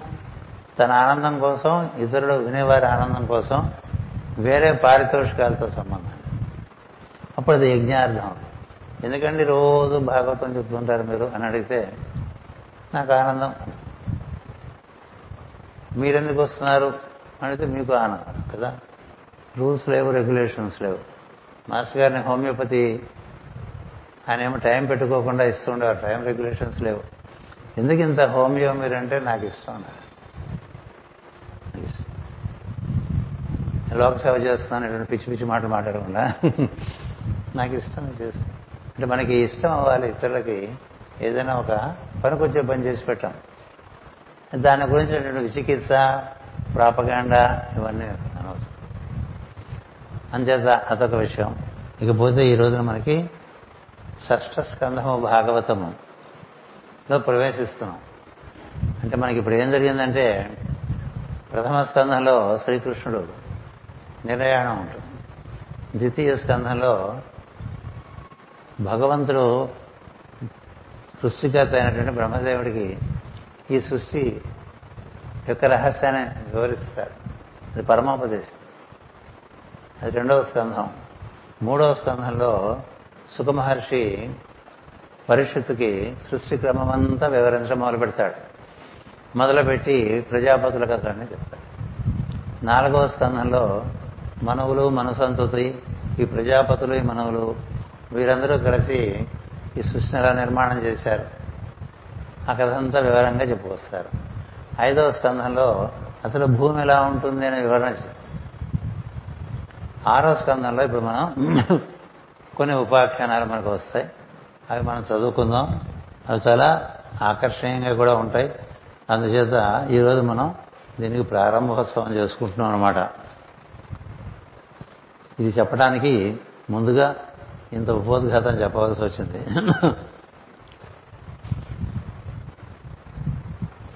ఇతిహాస పురాణముల రహస్య నిర్ణయము చేయుటలో విఖ్యాతుడైన సూతుడు సోనకాదులతో ఇట్లనను శ్రీమన్నారాయణుని కథలను పారాయణ చేయు మనస్సు కలవాడై పరీక్షిత్తు సుఖయోగితో ఇట్లనను ఇది మీ అందరికీ తెలుసు టూ టైర్గా రన్ అవుతోంది కదా ఈ సూతుడు సోనకాది మనలోకి చెప్తున్నట్టు ఉంటాడు. అందులో భాగంగా సుఖ మహర్షి పరీక్షితుకి ఇదంతా వివరిస్తూ ఉంటాడు. ఆ వివరణలో పరీక్షిత్ సుఖయోగితో ఈ విధంగా అడుగుతున్నాడు. ఏమనంటే మునినాథ నీవు శాశ్వత స్వరూపుడవు. సాక్షాత్కరించిన ఈశ్వరతత్వం యొక్క సగుణమూర్తివి. నాయందు దయ దయగలిగి మోక్ష మార్గము మొదలుకొని అన్నయు వినిపించితివి. క్రమ మార్గమున యోగ సాధన చేయగా పరబ్రహ్మము ప్రసన్నమగునని ఉపదేశించితివి. సత్వము రజస్సు తమస్సు అనబడు త్రిగుణముల ప్రభావమున కల్పించు కల్పించుకున్నటి కర్మ సమూహము దుస్తరమైనది ఇన్నిటితో కూడిన ప్రకృతి ఆ పురుషునిలో సగ భాగము అది పురుషుని అనుభూతి కొరకు పుట్టినది. దాని కొరకే ఈ దేహములు వాని కారణములు సంకల్పములు ఆకారములు ప్రారంభమైనవి. ఇవి అన్నీ తేటపడినట్లు వివరించితివి. అనేక పాపాచరణములు నానావిధ నరకములు వివరింపబడినవి. వానికి ప్రారంభము పరిహారము కూడా చెప్పబడినవి. స్వయంభూమను కథయు అతని మన్వంతర కథలైన ప్రియవ్రత చతుర చరిత్ర ఉత్తానపాదన చరిత్ర వారి వంశ చరిత్రలు వివరింపబడినవి. సప్తద్వీపములు సప్త సముద్రములు సప్తవర్షములు నదులు ఉద్యానవనములు వృక్షములు మున్నగు వానితో ఈ భూమండలము నిర్మాణము తెలిపితివి. వాని పరిణామములు జ్యోతిషక్క చరణము వివరించితివి. వాని స్వరూపముగా పరమేశ్వరుని ధ్యానము చేయు విధానము కూడా తెలిపితివి. భరింపరాని వేదనలకు కారణమైన నరకకూపము అది అనుభవించడానికి కూడా మరల గుర్తుండ గుర్తుండక పొరబడి మరల మరల అనుభవింపబడుతుండను వారి బారి పడకుండా బ్రతుకున్నట్టు మార్గము కూడా తెలియ తెలియచేయుడు. అనగా విని పరీక్షిత్తుతో సుఖయోగి ఇట్లనను. ఏం చెప్పాడో చెప్పాడు నేను. కానీ మనం ఇంతకాలం చదువుకున్న విషయాలే కదా? పరీక్షితులా చెప్పడం లేనంటే పరీక్షిత్తు వినదంతా నేనేం మర్చిపోలేదు. నాకు అన్నీ గుర్తున్నాయని చెప్తున్నాడు కదా? ఎందుకంటే ఆయన ఈ క్షణమే పరీక్షగా ఉంటుంది సరే మన సంగతి మనం చూసుకోవాలి. మనకి ఎంత గుర్తుంది ఎంత గుర్తులేదు ఎంత ఆచరణలో ఉంది ఎంత ఆచరణలో లేదు. కానీ ఇందులో విషయాలు చాలా ముఖ్యమైనటువంటిది. సత్వము రజస్సు తమస్సు అనబడు త్రిగుణముల ప్రభావమున కల్పించుకున్నట్టు కర్మ సమూహము దుస్తరమైనది అని. మామూలుగా జీవుడు అంటే దేవుడి అంశే. దేవుడే జీవుడిగా దిగి వస్తాడు.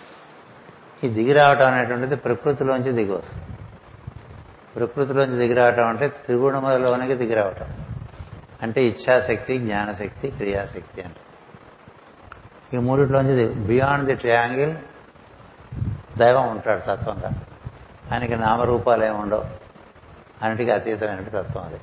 ఆ తత్వం మూడు గుణాల్లో దిగొస్తే దానికి వేరే ఒక స్థితి కలుగుతుంది. ఒక స్థితి కలుగు నీటికి ఆకారం లేదు మంచుగడ్డగా ఏర్పడితే ఆకారం కదా? అలాగా ఒక స్థితి భేదం చేత ఒక కొత్త రూపం ఒక నామం వస్తుంది. ఈ జీవుడు నామరూపాత్మకుడు దేవుడు నామరూపాత్మకుడు. ఇప్పుడు ఇక్కడ గ్లాసులో నీళ్ళు పోసారు కాబట్టి ఈ గ్లాస్ రూపంలో మీకు నీళ్ళు కనబడుతుంది కదా? ఇదే ఒక బొచ్చలో పోసామనుకోండి బొచ్చ రూపంలో ఉంటాయి. నీటికి ఆకారం లేదు కదా? వాయువుకి ఆకారం లేదు ఆకాశానికి ఆకారం లేదు. కొన్నిటికి ఆకారం ఉంటుంది భూమికి ఆకారం. అంచేత త్రిగుణంలోకి దిగొచ్చేసరికి జీవుడు ఒక ప్రత్యేకమైనటువంటి పరిస్థితిలోకి వస్తాడు. ఇప్పుడు నీరు మంచుగడ్డ అయినప్పుడు మంచుగడ్డకి ఒక స్వభావం ఉంటుంది. నీటితో మొహం మీద చల్లామనుకోండి ఆహ్లాదంగానే ఉంటుంది. మంచుగడ్డతో కొట్టామనుకోండి తేడా. ఎందుకని? మంచుగడ్డలో వేరే స్వభావం ఏర్పడి అట్లాగే జీవుడికి సత్వము రజస్సు తమస్సు అని మూడు గుణాలు. అందులో దిగుతాడు. దిగితే మొత్తం వ్యాప్తి చెందినటువంటి ఆత్మ. పరమాత్మే జీవాత్మగా. ఈ జీవాత్మకి మూడు సహజంగా ఉంటాయి. ఏదో చేయాలనిపిస్తుంది. ఏదో చేయాలి. సంకల్పం. దాన్నే ఇంగ్లీష్లో ది విల్ అంట ఇచ్చ ఇచ్చ అది చేయడానికి కావాల్సిన జ్ఞానం ఒకటి సంపాదించుకుంటాడు. దాన్ని జ్ఞానశక్తి అంటారు. ఆ జ్ఞానాన్ని అనుసరించి పని చేసుకుంటూ ఉంటాడు. ఈ మూడు చేయడంలో ఈ సంకల్పం రావటం విషయంలో ఉండేటువంటి నాణ్యత the quality of the will that you receive దాన్ని బట్టి నీ పరిస్థితి. కొంతమందికి చాలా ఎక్కువగా సంకల్పాలు వస్తుంటాయి కాలాన్ని బట్టి దేశాన్ని బట్టి అవసరమైన సంకల్పం వచ్చేవారు కొంతమంది ఉంటారు. ఎక్కువగా సంకల్పాలు వచ్చేవాడు ఉంటారు. హైపర్ యాక్టివ్గా కొంతమంది ఉంటారు. హైపో యాక్టివ్గా కొంతమంది ఉంటారు. దాన్ని బట్టే హైపో యాక్టివ్ అంటే తమస్సు అంటాం. అంటే వాళ్ళన్నీ ఆలస్యంగా చేస్తూ ఉంటారు. అన్ని మర్చిపోతూ ఉంటారు. అన్నిటి అందుకు విముఖత ఉంటుంది. శ్రద్ధ తక్కువగా ఉంటుంది. ఏ పనికైనా వారు సమర్థులు కారు. వాళ్ళంతా తమస్సులో ఉంటారు. కొంతమంది రజస్సులో ఉంటారు. ఈ మూడు గుణముల గురించి భగవద్గీతలో గుణతయ విభాగ యోగం అని చాలా చక్కగా వివరించారు. అది కూడా ఒకసారి పట్టి వేసుకోవచ్చు. ఇదివరకు చాలాసార్లు వేశాను ఈ పట్టి అందరి కోసం. అది పట్టి వేసి ఎందుకంటే ఏదైనా ఒక వస్తువు ఎవరికైనా ఇస్తున్నప్పుడు కూడా ఇచ్చే విషయంలో మూడు గుణాలు కనిపిస్తాయి. అన్నిట్లోనూ మనిషి సత్వగుణంలో ఉన్నాడా? రజస్సులో ఉన్నాడా? తమస్సులో ఉన్నాడా? తెలుసుకోవచ్చు. తమస్సులో ఉంటే తప్పులు చేస్తుంది. రజస్సులో ఉంటే తప్పులు జరగదు. సత్వంలో ఉంటే తప్పులు జరగదు. తక్కువ తప్పులు ఎక్కడ జరుగుతున్నాయో అక్కడ సత్వం. ఎక్కువ తప్పులు రజస్సులోనూ తమస్సులోనూ జరుగుతూ ఉంటాయి. దానికే మనకి ముగ్గురిని ఇచ్చారు. రావణుడు విభీషణుడు కుంభకర్ణుడు అని. కుంభకర్ణుడు తమస్సు రావణుడు రజస్సు విభీషణుడు సత్వం. అలాగే మనకి అన్నిట్లో కూడా ఈ పురాణ పాత్రలు అన్నిట్లో కూడా సత్వగుణం ప్రధానంగా ఎవరున్నారు? రజోగుణం ప్రధానంగా ఎవరున్నారు? తమో గుణ ప్రధానంగా ఎవరున్నారు? మనమే గమనించుకోవచ్చు. మనలో కూడా గమనించుకోవచ్చు. అన్ని విషయాలు మర్చిపోతున్నాం అనుకోండి. ప్రతి విషయం మర్చిపోతున్నా అంటారంటే తమస్సు అని అర్థం. అంటే అది ఎరుకలో ఎరుకలో రంధ్రం. ఎరుక ఎరుకలో చిల్లు అనమాట ఎరుకలో చిల్లు పడితే మరుపు వస్తుంది. అదే మృత్యు అని చెప్పాడు Sanat Kumar. The loophole in awareness అని the loophole in awareness is what is called death అన్నారు. మరపే మృత్యు అన్నారు. అందుకని ప్రతి అది మర్చిపోయాను ఇది మర్చిపోయానంటే వాళ్ళు ఎక్కువ తమస్సులో గుర్తుపెట్టుకోవాల్సిన విషయం మాటి మాటికి మాటి మాటికి మాటి మాటికి గుర్తొచ్చి సతాయించేస్తుంది అనుకోండి అది రజస్ కదా? కొంతమందికి మాటి మాటికి గుర్తొస్తూ ఉంటుంది అంటే ఒక గుర్తుందిగా మాటి మాటికి? వాళ్ళ గుర్తుంటే కాదు పక్క వాళ్ళని కూడా సతాయించేస్తుంటారు కదా? గుర్తుపెట్టుకున్న విషయం గుర్తుంటుంది. అంతకన్నా ఎక్కువ తక్కువలు ఉండదు. ఆ సమయానికి అది చేసేస్తాడు. వాడు సత్వంలో ఉంటాడు. అట్లా అన్ని విషయాలు కూడా ఆహారం ఉందనుకోండి బాగా ఉప్పు కారాలు బాగా వేడిగా తినటం బాగా వేడిగా కాఫీ తాగటం ఇవన్నీ రజస్.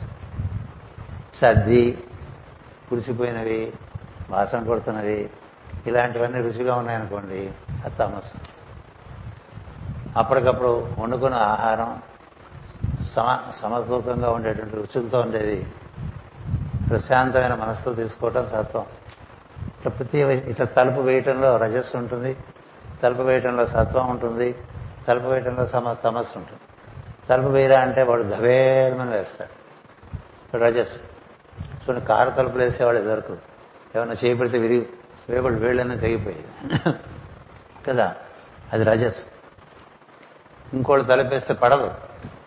అంతవరకు వెళ్ళి ఆగిపోదు. తమస్ ఇంకోళ్ళు తలుపు సమం కదా అన్నిట్లన్నా సమతూకంగా ఉంటే సత్వం అది.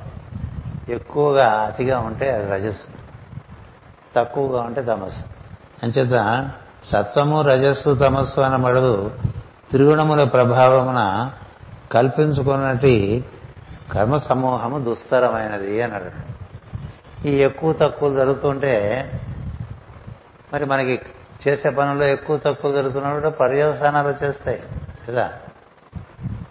కొంతమంది అన్నం వండితే ఎప్పుడు గిన్నె కింద మాడు ఉంటుందండి ఖచ్చితంగా. కదా? పూర్వకాలం. అన్నం వండితే మాడు ఉంది కదా? ఇంట్లో వాళ్ళు కూడా మాడు అలవాటు చేసుకోవాలి తినడానికి మాడు బాగుందని తింటుంటారు మాడు తినకూడదు. ఇది కార్బన్. కదా? కొంతమంది వండితే బుడకదు కదా? ఏవో చెప్పుకోవడానికి చాలా చెప్పవచ్చు. ఏదైనా పర్యవసానం ఉంటుంది ప్రతి విషయంలో కూడా ఎక్కువ చేస్తే పర్యవసానం ఉంటుంది తక్కువ చేస్తే పర్యవసానం ఉంటుంది. ఐదు ఇంద్రియములతో మనం నిర్వర్తించేటువంటి కార్యక్రమములు. కాళ్ళతో చేతులతో నిర్వర్తించే కార్యక్రమములు. నోటితో అంటే తినటం మాట్లాడటం వాటితో చేసే కార్యక్రమములు. ఇవి పర్యవసానం లేకుండా చేసుకోవటం అనేటువంటిది విద్య. వాటిలోంచి పర్యవసానాలు క్రియేట్ చేసుకుంటూ పోతూ ఉండటం అనేది అవిద్య. అందుకైతే ఎప్పుడెప్పుడైనా ఎప్పుడైనా మనం పని చేసినప్పుడు మనకి దాని పర్యవసానం తెలిసినప్పుడు మరొకసారి ఆ పని చేయకుండా ఉండేటువంటి ఒక బుద్ధి ఏర్పాటు చేసుకోవాలి. కదా? కానీ మనకి అభ్యాసం చేత మళ్ళీ అదే పని. అభ్యాసం చేత అదే పని చేయటం వల్ల ఈ కర్మ పెరుగుతూ ఉంటుంది. అంచేత రజస్ సమస్యల చేత మాత్రమే కర్మ పెరుగుతుంది అనుకోకండి. సత్వం చేత కూడా కర్మ పెరుగుతుంది. ఎందుకంటే సత్వం సుఖం కోరు సత్వగుణం కోరేది సుఖం కోరుతుంది. సుఖంగా ఉండాలని చేసే ప్రయత్నంలో ఆ సుఖం కోరుకోవటంలో అది అతిక్రమిస్తే అది మనకి మళ్ళీ పర్యవసానం క్రియేట్ చేస్తుంది. బాగా సౌకర్యాలు ఏర్పరచుకున్నాం అనుకోండి శరీరం రుగ్మతకు గురైపోతుంది. కింద కూర్చోలేము వంగలేము కదా. రకరకాల పరిమితులు ఏర్పడిపోతూ ఉంటాయి శరీరానికి. అందుకని సౌకర్యం కూడా తగు మాత్రంగా అందుచేత ఈ సత్వ రజ సమస్యలు వాటి నిర్వహణలోనే మనకి కర్మ పుట్టడం కానీ పుట్టకపోవటం కానీ ఉందండి. ఇప్పుడు నిన్న ఉగాది కదా కొంచెం ఏదో మామూలుగా అదనంగా ఏదో చేసుకుంటాం. ఉత్సాహం కొద్ది కదా. ఆ అదనంగా చేసుకుని తిన్నది పడకపోతే ఇవాళ ఉగాది ఎట్లా ఉంటుందో కడుపులో. కదా? నిన్న అంత తినకుండా ఉండాల్సింది అన్ని చేసుకోకుండా ఉండాల్సింది అనుకుంటాం కదా. మళ్ళీ పండగ రాయను మళ్ళీ మామూలే. ఆ పండగ అంటే గారె లేకపోతే ఎట్లా? పండగ లేకపోతే బూర లేకపోతే ఎట్లా? ఉండొచ్చు కానీ మితంగా ఉండాలి కదా. ఏదైనా అతి సర్వత్రా వర్జేత్ అన్నారు కదా. అతి వద్దు మరీ మితి వద్దు సమతూకంగా ఉంది అది కానప్పుడు ఈ జీవుడికి దుస్తరమైన కర్మ ఏర్పడుతుందని భాగవతం చెప్తుంది ఇక్కడ. కల్పించుకున్నట్టు కర్మ సమూహము దుస్తరమైనది. అందుకనే మనం మాటి మాటికి మాటి మాటికి ఈ విధంగా చేసిన పనులే చేసుకుంటూ పర్యవసానాలు అనుభవిస్తూ అవ్యయ పనులు చేసుకుంటూ ఈ విధంగా ఉండిపోతూ ఉంటాం. ఇన్నిటితో కూడిన ప్రకృతి ఆ పురుషునిలో సగభాగం. చెప్పే కదా పరమాత్మ ఉన్నాడు జీవాత్మ ఉన్నది. ఏమిటికి పరమాత్మకి జీవాత్మకి మధ్య నిలబడింది ప్రకృతే? ఇదే మూడు గుణములే. ఈ మూడు గుణములు. ఈ మూడు గుణములే సృష్టి కూడా అలిక చేస్తుంది భూర్భువస్వ లోకాలు అల్లికంతా కూడా ప్రకృతే చేసింది. నీలో కూడా ఆ ప్రకృతే ఉన్నది. నీకు అనుభూతి ఇచ్చేది కూడా ప్రకృతే. ప్రకృతిదే అనుభూతి. నీకు అనుభూతి కా ఇవ్వాలనే జీవుడిగా దైవం దిగి వచ్చాడు. అంచేత అనుభూతి పొందాలంటే ఈ త్రిగుణములను సరిగ్గా వాడుకోవాలి. ప్రకృతిని అవగాహన చేసుకోకుండా ప్రకృతితో మనం ప్రవర్తించామనుకోండి ఆ ప్రకృతి రకరకాల మడతల్లో పెడుతుంది. అంటే పెట్టడం దాని ఉద్దేశం కాదు. దాని సహజం నిప్పులో చేపెడితే కాలుతుంది. ఏం సందేహం లేదు. నిప్పులో చేయబెట్టకూడదు అని తెలియాలి. కదా? అలాగే ప్రకృతి ధర్మాలు ఉంటాయి. అవి శాశ్వతమైన ధర్మాలు. ఆ ధర్మాలను ఆచరిస్తుంటే ప్రకృతి నీకు సహకరిస్తుంది. ఆ ధర్మాలు ఆచరించకపోతే ప్రకృతి నేను బంధిస్తుంది. నీ వల్లే నేను బంధించుకుంటూ ఉంటావు. అందుకని ప్రకృతి యొక్క సహకారం కోరాలి. ప్రకృతి సగభాగం ఆయన సగభాగం. ఆయన నుంచి మనం దిగి వచ్చాం. మూడే కదా. ఆయన నిన్న కూడా చెప్పినట్టు నా ఈ విషయం. ఆయనతో కూర్చుంటే మనకు ప్రకృతి ధర్మాలు తెలిసే అవకాశం ఉంటుంది అది బ్రహ్మ విద్య. లేదా ప్రకృతిని అవగాహన చేసుకున్నాం అనుకోండి అది శ్రీ విద్య. అర్థం చేసుకుని దాంతో ప్రవర్తిస్తూ ఉండు అనుకూలిస్తూ ఉంటుంది అనుభూతి పొందుతూ ఉండు. క్రమక్రమంగా అనుభూతిలో ఉత్తమ దశలు ఉంటాయి. ఆ అనుభూతి కూడా మనం పొందుతూ ఉండవచ్చు. అందుకనే పైన పురుషుడు ఉన్నాడు అనుకోండి ఉత్తమ పురుషుడు లేక పురుషోత్తముడు. నెట్ట నిలువుగా జీవుడుగా నీవు ఉన్నావు కింద. నీ చుట్టూ ఏర్పడిన గోడ ఉంది ప్రపంచం. ఆ ప్రపంచం అంతా ప్రకృతితో నిండి ఉంటుంది.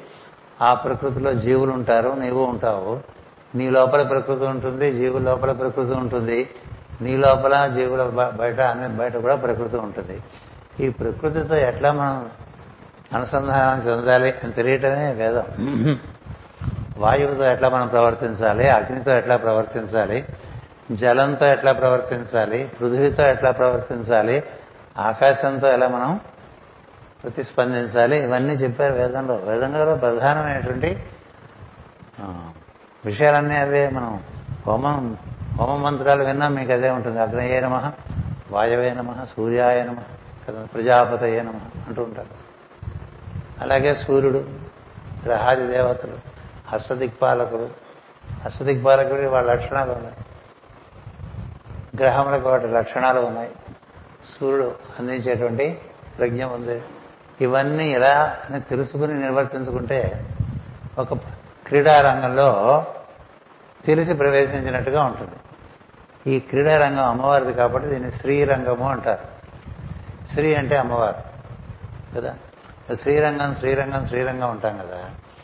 శ్రీరంగం అంటే ఇవి మొత్తం సృష్టి.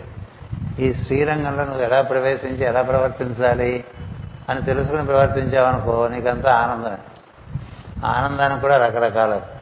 మనసుతో పొందే ఆనందం ఇంద్రియాలతో పొందే ఆనందం శరీరంతో పొందే ఆనందం బుద్ధితో పొందే ఆనందం ఆనందమయ లోకంలో ఆనందం అటుపైన లోకాతీతమైన ఆనందం శత ఆనందం అవి రకరకాల బ్రహ్మ ఆనందం వరకు చెప్పారు మీ తైత్రీయ ఉపనిషత్తు చదువుకుంటే బ్రహ్మ ఆనందం వరకు చెప్తారు. ఈ ఆనందం ఎలా వస్తుంది? నువ్వు ప్రకృతితో ఎలా నిర్వర్తించుకోవాలో ప్రవర్తించాలో తెలిస్తేనే వస్తుంది. జ్ఞానం లేకుండా రాదు. జ్ఞానం లేకుండా. తర్వాత నీ స్వరూప స్వభావాలు నీకు తెలియాలి. దైవం యొక్క స్వరూప స్వభావాలు నీకు తెలియాలి. నువ్వు అనుకుంటున్న దైవం దైవం కాదు. ప్రతివారు ఒక రూపం నామం పెట్టుకుని భజన చేసుకుంటూ భక్తులం అనుకుంటారు. అది అజ్ఞానం. ఇది భాగవతం తెలిస్తే చదువుకుంటే తెలుస్తుంది. ఎందుకని? ద్వాదశ రాశుల నిండా భగవంతుడు ఎలా ఉన్నాడో చూపిస్తారు. దశ దిశల్లోనూ భగవంతుడు ఎలా ఉన్నాడో చూపిస్తారు. కదా? మరి ఓం నమో భగవతే వాసుదేవాయ అని అన్నప్పుడు కాలము దేశము నీ చుట్టూ ఉండేదంతా కూడా అదే నిండి ఉందనేటువంటి అవగాహన నీకు రావాలంటే వాసుదేవ స్వరూపం అంటే ఏంటో తెలియాలి. వాసుదేవమితి సర్వం అన్నాడు శ్రీకృష్ణుడు భగవద్గీతలో. ఇదంతా వాసుదేవ తత్వమేరా అంటే ఏమిటి? దేవుడు అంటే ఏం తెలియకుండా దేవుడి గురించి అంతా తెలుసు తెలుసుకుందని తెలుసుకున్నాం అని అనుకుంటారు. అంతకన్నా మూర్ఖంగా ఉందండి దేవుడు అంటే తెలియదు. ప్రకృతి అంటే తెలియదు. తామెవరో తాము తెలియదు. గుడ్డేళ్ళలాగా బతుకుతూ ఉంటాం కృష్ణుడు. కదా అంతా గుడ్డివాళ్ళు చెమిటి వాళ్ళే అందుకే విద్య కావాలి. అలాంటి విద్య ఇవ్వడానికి ముందుగా పరిస్థితి ఇచ్చిన రెండు మూడు వాక్యాలు ఎంత ఇదన్నీ మనం ఎంతమంది చదువుకున్నవే. మరి దుస్తరమైన విషయం కదా ఇందులో సగం భాగం ప్రకృతే ఉంది. మరి ప్రకృతి మూడు గుణములతో కూడి ఉంటుంది కదా? ఈ మూడు గుణములు అవగాహన మనం చేసుకోవాలి కదా. మనకి భగవద్గీతలో మూడు అధ్యాయాలు ఉన్నాయి. గుణత్రయ విభాగ యోగము శ్రద్ధాత్రయ విభాగ యోగము దైవాసుర సంపత్తి యోగమని సంపత్ విభాగ యోగము ఏది అవసర సంపత్తి ఏది దైవ దైవీ సంపత్తి. ఒకసారి మామూలుగా చూసుకుంటేనే తెలిసిపోతుంది మనలో అసలు సంపత్తి ఉందా దైవీ సంపత్తి ఉందా? మనలో శ్రద్ధ ఎన్ని రకాలుగా ఉన్నది? మనలో ఈ మూడు గుణములు ఏ విధంగా పనిచేస్తున్నాయి? మనస్సు కానీ వాక్కు కానీ ఇంద్రియములు కానీ శరీరము కానీ మన ప్రవర్తనలో మూడు గుణములు ఏ విధంగా పని ఇవి తెలుసుకుని ఎక్కువ సత్వగుణంగా మనం దాన్ని ఏర్పాటు చేసుకోవడానికి ప్రయత్నం చేయాలి. ఈ ఏర్పాటు కోసం చేసుకోవడానికి ప్రయత్నం చేస్తామే దాన్ని సాధన అంటారు. ఈ సాధన మన వల్ల కాదని చెప్తారు ఈ షష్ఠస్కంధంలో నీ వల్ల అవదరా ఈ సాధన. ఎందుకంటే ప్రకృతి చాలా బలమైంది. నువ్వు చాలా సులభంగా ఆకర్షింపబడిపోతావు. అందుకని ప్రకృతికి అతీతంగా ఉన్నటువంటి పురుషుడిని నువ్వు ఆశ్రయించని చెప్తావు ఎందుకని? ప్రకృతి పురుషుడు మాట వింటుంది కదా? ఆవిడ ఆయన మాట వింటుంది. కదా? మన మాట కన్నా ఆవిడ మాట బాగా వింటుంది. అంచేత నువ్వు పురుషుడిని ఆరాధన చేసుకో. పురుషుడిని ఆరాధన చేసుకునే ధర్మాలు తెలుస్తాయి. తదనుగుణంగా నువ్వు నిర్వర్తిస్తుంటే ప్రకృతి సహకరిస్తుంది. అంచేత భాగవత మార్గం అని చెప్తారంటే ఏం చెప్తారంటే ఆరాధనా మార్గంలో నీ గుణ సంపత్తిని నువ్వు చక్కగా పునర్నిర్మాణం చేసుకోమని చెప్తారు. ఈ సత్సంగత్వం వల్ల నిస్సంగత్వం రావటం. పక్కవాడు ఏదైనా మంచి పని చేస్తుంటే మనం కూడా చేద్దాం అనిపిస్తుంది. అలా మనం కూడా చేద్దాం అనిపిస్తుంది కదా. ఈ సగుణ ఉపాసన జరుగుతుంది. ఈ ఉత్తమమైన గుణాలు మనం ఉపాసన చేసుకుంటూ ఉంటే మనకి ఈ త్రిగుణముల యొక్క సమ్మేళనంలో ఒక సమకోణ త్రిభుజం వస్తుంది. లేకపోతే అది సమకోణంగా లేక రకరకాల కోణాలతో ఉండటం వల్ల దాని పర్యవసానాలు మనకు ఉంటాం మనందరం చిన్నప్పుడు చదువుకున్నాం సమకోణ త్రిభుజం చాలా గొప్పదని కదా? అరవై అరవై అరవై డిగ్రీలో ఉంటుంది. అన్ని కోణాలు సమంగా ఉంటాయి అంటే సత్వము రజస్సు తమస్సు సమంగా ఉన్నాయి. ఏది ఎక్కువనా? ఇబ్బంది. అందుచేత అలాంటి పర్యవసానం ఉండకుండా ఉండాలంటే ఈ ప్రకృతి సగ భాగం ఉంది కాబట్టి అది కూడా పురుషుని అనుభూతి కోసం పుట్టిందండి. ఆయనకేం అక్కర్లేదండి. మీరందరూ మహాదేవ్ చూసే ఉంటారు కదా. మహాదేవ్ సీరియల్ చూసే ఉంటారు. ఆయన ఎప్పుడు హాయిగా కడుమూసి కూర్చుంటాడు. ఆయనకి లోకాలు లేవు. కాలం లేదు ఏమీ లేదు. అలా నిరంజన అంటూ ఉంటాం కదా. అలా ఉంటాం ఈ జీవులకు సృష్టి కావాలి కదా. మరి జీవులకు సృష్టి కావాలంటే ప్రకృతి కావాలి. ఈ ప్రకృతి ఈ పురుషునిలోంచి బయటకు వచ్చి ఈ పురుషుని అనుభూతి పొందాలనే ప్రకృతి బయటకు వస్తుంది. ఇప్పుడు అమ్మవారు కూడా మీ కథల్లో చూస్తే ఎంతసేపు అయ్యవారితోనే ఉందాం లోకాన్ని కూడా చూస్తాం లోకమాత. లోకాన్ని సంరక్షించాలి. ఇంటి ఆయనతోనే ఉండాలి. అదే ఆవిడ ప్రాబ్లం. పార్వతీదేవి ప్రాబ్లం ఏంటంటే ఇంటి ఆయనతోనూ ఇప్పుడు ఉండాలి. సంతానాన్ని సంరక్షించుకుంటూ ఉండాలి. ఎన్ని లోకాల్లోనూ. కదా? ఇది చూడనా అది చూడనా అని అడగదు. ఎందుకంటే నీ అది అది నువ్వు చూసుకొని చెప్తాడు ఆయన. అందుకనే ఈ ఏడు లోకాల్లో కూడా ఆవిడేం చేసిందంటే తన లోకాలు నిర్మాణం చేస్తూ జీవులు ఏర్పాటు చేస్తూ తనతో పాటు శివుడు కూడా ఉండేట్టు చూసుకున్నాడు. అందుకనే మూలాధారం వరకు శివుడు వ్యాప్తి చెంది ఉంటాడు. అందుకనే మనం చదువుకుంటూ ఉంటాం ఆపాతాళ నభస్థలాంత భువన బ్రహ్మాండ మా జ్యోతి స్ఫాటిక లింగ మౌనిలింగ చదువుతూ ఉంటాం కదా. అలాంటి మొత్తం ప్రకృతి పురుషులతో వ్యాప్తి చెందినటువంటి ఈ సృష్టిలో జీవులంతా నిండి ఉన్నారు. అంచేత ఆవిడదే ఎక్కువ సగ భాగం సగ ఆవిడేమో ఆయన అనుభూతి కోసం పుట్టి ఆవిడ ఆయన అనుభూతి పొందడానే పుట్టిందిట. ఆయన అనుభూతి పొందుతూ ఈ సంతానాన్ని కూడా చూసుకుంది. అంచేత ఇంటి ఆవిడ పిల్లల సంగతి చూసుకుంటుంది ఇంటాయన సంగతి చూసుకుంటుంది. ఇంటి ఆయన సంగతి చూడకపోయినా ఆవిడకి బాగుండదు. పిల్లల సంగతి చూడకపోయినా ఆవిడకి బాగుండదు. ఎలాంటి రోల్ అండి అందుకనే రథమధ్య అన్నారు రథమధ్య.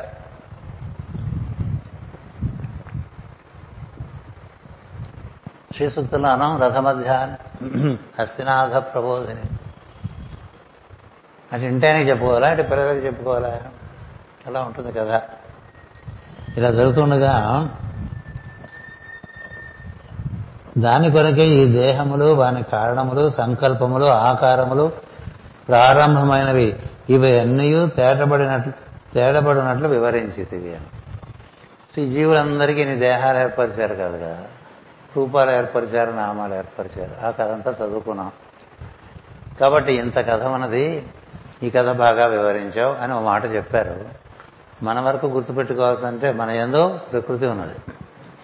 మన ప్రకృతి మానవీయ ప్రకృతిది. కొంత జంతు ప్రవృత్తి కూడా మనలో ఉంది. జంతువుల వల్లే ప్రవర్తిస్తుంటాం కొన్ని కొన్ని విషయాలు. హింస అలాంటివన్నీ కూడా చేస్తూ ఉంటాం కదా. ఇక మనిషిలో మానవీయ ప్రకృతి ఒకటి ఉన్నది. మనిషిలో జంతు ప్రవృత్తి ఒకటి ఉన్నది. మనిషిలో దైవీ ప్రవృత్తి కూడా ఉన్నది. దైవీ ప్రవృత్తి. నీవు ఏ గుణముల ఆశ్రయం నీలో ఎక్కువ జరుగుతూ ఉంటుందో దాని ప్రకారంగా నీకు స్థితులు కలుగుతాయి. మనుషుల్లో మహాత్ములు ఉన్నారు. దైవీ స్వభావం కలిగిన వాడు. వాడనే మనం ఋషులని మహాత్ములని చెప్తూ ఉంటాం. కదా? మనుషుల్లో మానవతా భావం ఉండేవాడు ఉంటారు అంటే తోటి మానవుడు గురించి తపన చెందేవాడు. వాళ్ళందరూ మానవులు. మనుషుల్లో పశువులు ఉంటారు. వాళ్ళు తమ గురించి ఆలోచించారు. మూడవ మనుషుల్లో తమ గురించి ఆలోచించుకునే వాళ్ళు చాలా ఎక్కువ మంది ఉంటారు. మన ఆయుష్యం మన ఆరోగ్యం. మనకి మోక్షం. మనకి మోక్షం కన్నా స్వార్థం ఇంకేం లేదు. ఎందుకంటే మనకి మోక్షం అనేటువంటిది అది ఎక్కడ వక్రగతి చెందినదో కానీ ప్రతివాడికి అదొక వ్యామోహం. నీకెందుకు ఇవ్వాలి మోక్షం? నీకెందుకు ఇవ్వాలి మోక్షం? నువ్వేం చేశావు నీకు? బ్రహ్మదేవుని అదే అడుగుతాడు రెండో అధ్యాయంలో భాగవతంలో నువ్వేం చేశావురా నీకు? మోక్షం ఉంటావంటే ఏమి చేయకుండా మనం అడుగుతుంటాం కదా కొన్ని కొన్ని ప్రత్యేకంగా ఫేవర్లు ఎందుకు చేయాలి నీకు ఆ ఫేవరు ఇప్పుడు అవి కూడా వస్తారండి ఈ ఉపాఖ్యానాలు శరీరం వదిలిన తర్వాత వీడేం చేశాడు? వీడికి ఏ లోకంలో అలాట్ చేయాలి? కదా? ఉంటుంది కదా? ఎవరెవరిని ఎక్కడెక్కడ అలాట్ చేయాలని. దీన్ని బట్టి వారికి ఉండేటువంటి గుణముల సమ్మేళనాన్ని బట్టి ఉంటుంది. ఎవరు అలాట్ చేయరు. అట్లా ఎవరు స్టాఫ్ ఎవరు లేరు. అంతా ఆటోమేటెడ్. ఆటోమేటెడ్. నీకుండేటువంటి కాసాగు ఉంటుంది. ఏబీసీ రజస్సు తమస్సు సత్వం. దాన్ని బట్టి వెళ్ళిపోతాం.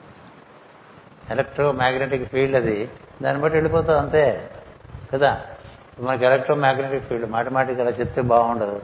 ఈ ఊళ్ళో కార్యక్రమాలు ఉన్నాయి. ఎవరి కార్యక్రమాలకు వాళ్ళు వెళ్ళిపోతూ ఉంటారు కదా? దీన్ని బట్టి వాళ్ళలో ఉండే గుణములు బట్టి కదా. గుణములు బట్టి. ఇప్పుడు ఇలా కార్యక్రమానికి కొంతమంది వచ్చారు. అలాగే బీచ్కి వెళ్ళిపోయేవాళ్ళు ఉంటారు. సినిమాలకు వెళ్ళిపోయేవాళ్ళు ఉంటారు. ప్లేయింగ్ కార్డ్స్ క్లబ్స్ ఉంటాయి వెళ్ళేవాళ్ళు ఉంటారు. మద్యపానం తీసుకునే ప్రదేశాలకు వెళ్ళేవాళ్ళు ఉంటారు. దీన్ని బట్టి నీ బట్టి నీలో ఉండేటువంటి గుణముల సముదాయం బట్టి నిన్ను లాగేస్తూ ఉంటుంది ప్రకృతి. కదా? అంచేత ఆ విధంగా అలాట్మెంట్స్ అయిపోతూ ఉంటాయి. అందుకని ఎవరో నిర్ణయం చేస్తారో అక్కడ ఎవడో ఎముడు కూర్చున్నాడు నల్లగా దున్నపోతు మీద కూర్చున్నాడు భయంకరంగా కనబడతాడు. ఇలాంటి వర్ణనలు ఉంటాయే అవలా ఉండండి. అవలా ఉండగా నీవు చేసిందే నీకు రక్ష నీరజాక్ష అని. నువ్వేం చేసావురా? దాన్ని బట్టి అక్కడ ఆ కంప్యూటర్ సాఫ్ట్వేర్ అట్లా ఆన్ అయిపోతుంది. నువ్వు ఇలా బొట్టల మీద పెట్టగానే నీ విషయం తెలిసిపోదు. ఇవన్నీ సృష్టిలో కూడా ఉన్నాయి. సృష్టిలో ఉన్నాయి. అంచేత as you have done so you do get as you sow you reap అన్నారు అలా మనకు ఒక మెకానిజం ఏర్పడిపోయి ఉంది. అంచేత నాకు మోక్షం అనుకునేవాడు అంత మూర్ఖుడు ఎవ్వడు లేడు. అందరికీ బాగుంటే నేను బాగుంటాను అనుకునేవాడు పుణ్యాత్ అందరూ బాగుండే కోసం నేను ప్రయత్నం చేస్తాను అందరూ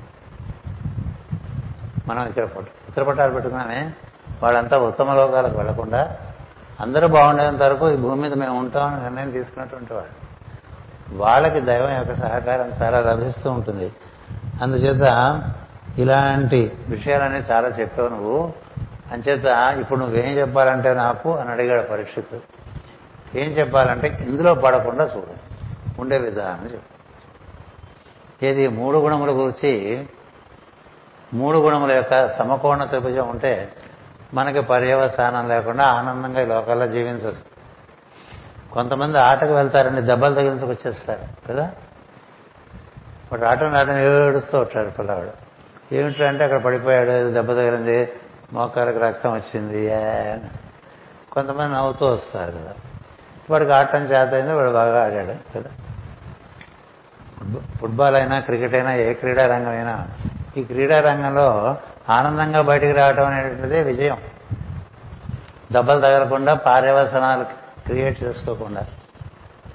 అదే పరమ గురువు జ్వా దేవ మహర్షి మాట చెప్పారు. ఎలా జీవించాలంటే be sequential but not consequential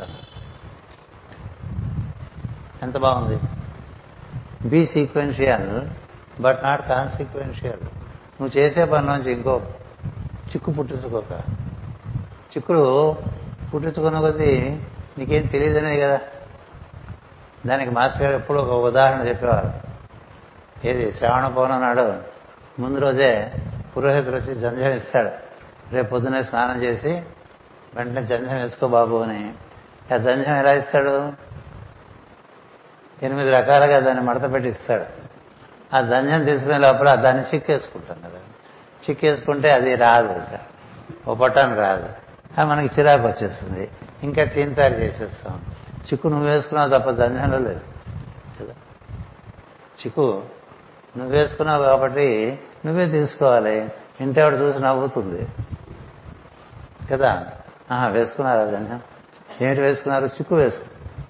అట్లా చిక్కులు వేసుకుంటూ ఉంటాం మనం. జీవితంలో మాటి మాటికి చిక్కులు వేసుకోవడం వలనే మళ్ళీ చిక్కులు తీసుకోవడం అనే పరిస్థితి వస్తుంది. దాన్నే గజస్నానం అని కూడా అంటారు. గజస్నానం ఏంటంటే ఎప్పుడు అడవిలో తిరిగే ఏనుగు అలా శరీరంతోనే ఆ చెట్టుని ఈ చెట్టుని ఈ కొమ్మని ఆ కొమ్మని అట్లా రాసేస్తూ ఉంటుందండి. పొట్టతోనే రాసేస్తూ ఉంటుంది తొండంతో రాసేస్తూ ఉంటుంది కుంభంతో ఢీ కొడుతూ ఉంటుంది. ఆ చెట్టు నిండా వాతావరణం కారణంగా బోల్డ్ దుమ్ము ధూళి ఉంటుంది. ఈ దుమ్ము ధూళి వంట నిండా పడిపోతుంది. ఆకలి పడిపోతాయి. కొంతసేపు అయిన తర్వాత చిరాగ్గా ఉంటుంది. ఏ చిరాగ్గా ఉందని అక్కడే ఎక్కడో ఓ సరస్సు ఉంటే ఆ సరస్సులో దిగుతుంది. నీకు బాగా స్నానం చేస్తుంది గజం. నేను చాలాసేపు స్నానం చేసింది ఎందుకంటే పట్టినంతా వదలాలి కదా. వదలంగానే మళ్ళీ బయటికి రాగానే మళ్ళీ పూసుకుంది మరి ఇంత స్నానం ఎందుకు చేసినట్టు ఈ స్నానం అంతా ఎందుకు చేసిన చేసినట్టు చిరాగ్గా ఉందని చేసింది చిరగ్గా ఉండి స్నానం చేసి మళ్ళీ బయటికి రాగానే మళ్ళీ అదే పరిస్థితి క్రియేట్ చేసుకుంటుంది కదా. అందుకని మానవుని ప్రయత్నం ప్రయత్నం అంతా గజస్థానంలాగా ఉంటుంది సాధన అంట. ఏవో వింటాం ఏదో చేద్దాం అనుకుంటాం కానీ మన మన అలవాట్ల ప్రకారం అన్నీ చేసేస్తుంటారు. అయినప్పటికీ ఒక విధానం చెప్పాలి కాబట్టి చెప్తుంటారు. మర్చిపోతారని తెలిసి కూడా చెప్తారు. మనం కూడా మర్చిపోతామని తెలిసి కూడా వింటాం. చెప్పినప్పుడు బాగుంటుంది. మళ్ళీ మర్చిపోతాం. మళ్ళీ గుర్తుండే వరకు ఎప్పటికీ గుర్తుండే వరకు వింటూ ఉంటానే అందుకనే ఒక వాక్యం ఇచ్చారు మందసారంలో. ఎరిగిన దానినే మరల మరల ఎరిగ చెప్పవలను కదా అని. అంటే ఏదైతే మనం తెలిసిన విషయమే మర్చిపోతూ ఉంటాం కాబట్టి ఆ తెలిసిన విషయం మళ్ళీ చెప్పుకుంటూ ఉంటాం మళ్ళీ మళ్ళీ మళ్ళీ మళ్ళీ మళ్ళీ మళ్ళీ. అందుకనే టీచింగ్ ఈజ్ ఎ రిపిటేషన్ ఎందుకంటే వాడికి బాగా అది నర నరాల్లోకి ఎక్కే వరకు దాన్ని బోధన చేస్తూ ఉండాలి. అలా చేస్తూ ఉండేవాడు కూడా వాడి కూడా చేసుకుంటూ ఉండాలి కదా. ఇలా చేసుకుంటూ ముందుకు వెళ్తే ఈ చేసిన తప్పు చేయని స్థితికి రావాలి. అది పురోగతి. చేసిన తప్పులే చేస్తూ ఉంటే పురోగతి ఆ విధానం ఏదో ఒకటి ఉండే ఉంటుంది కదా. అదొకటి వివరించు అని. వివరించకపోలేదు ఇదివరకు కథలో కపిలుడు చెప్పాడు. మొత్తం అంతా కపిలుడు చెప్పాడు. మొత్తం అంతా సనత్ కుమారుడు చెప్పాడు పృథు చక్రవర్తి సంస్కుమారుడు బోధలు మనం చదువుకున్నాం. కపులుని బోధలు చదువుకున్నాం. ఎన్ని బోధలు చదువుకున్నాం? చాలా బోధలు. అయినప్పటికీ మనం మర్చిపోయాం కదా ఇప్పుడు. మనం ఫ్రెష్ కదా. అందుచేత భాగవతంలో ఈ విధమైన రిపిటేషన్ ఉంటుంది. ఇది ముందుకు వెళ్తున్నట్టే వెళ్ళి మళ్ళీ వెనక్కి వచ్చి మళ్ళీ పాత విషయాలను మళ్ళీ చెప్పుకొస్తూ ఉంటారు ఇంకో రకంగా చెప్పుకొస్తూ ఉంటారు అందుచేత అజామీడ ఉపాఖ్యానం అనేటువంటిది ప్రారంభం అవుతుందన్నమాట అంటే మామూలుగా మానవుడు ఏ విధంగా సవ్యంగా ఉండేవాడే జారిపోతాడు. జారిపోయాడు అంటే పర్యవసానాలు తెచ్చుకుంటాడు. ఆ తర్వాత వాడి కథ ఏమవుతుంది? వాడు వాడు పోతే వాడు ఎటుపోతాడు యమకింకర్లు వస్తారా? విష్ణు కింకర్లు వస్తారా? అలా ఏదో సరదాగా ఒక కథ. చాలా జ్ఞానం మనకు అందులో అందిస్తారు. చదువుకుందాం. స్వస్తి ప్రజాభ్య పరిపాలయంతాం. న్యాయేన మార్గేణ మహిమహిషా. ఓ బ్రాహ్మణేభ్య శుభమస్తు నిత్యం. లోకా సమస్త సుఖినో భవంతు. లోకా సమస్త సుఖినో భవంతు. లోకా సమస్త సుఖినో భవంతు. ఓం శాంతి శాంతి శాంతి.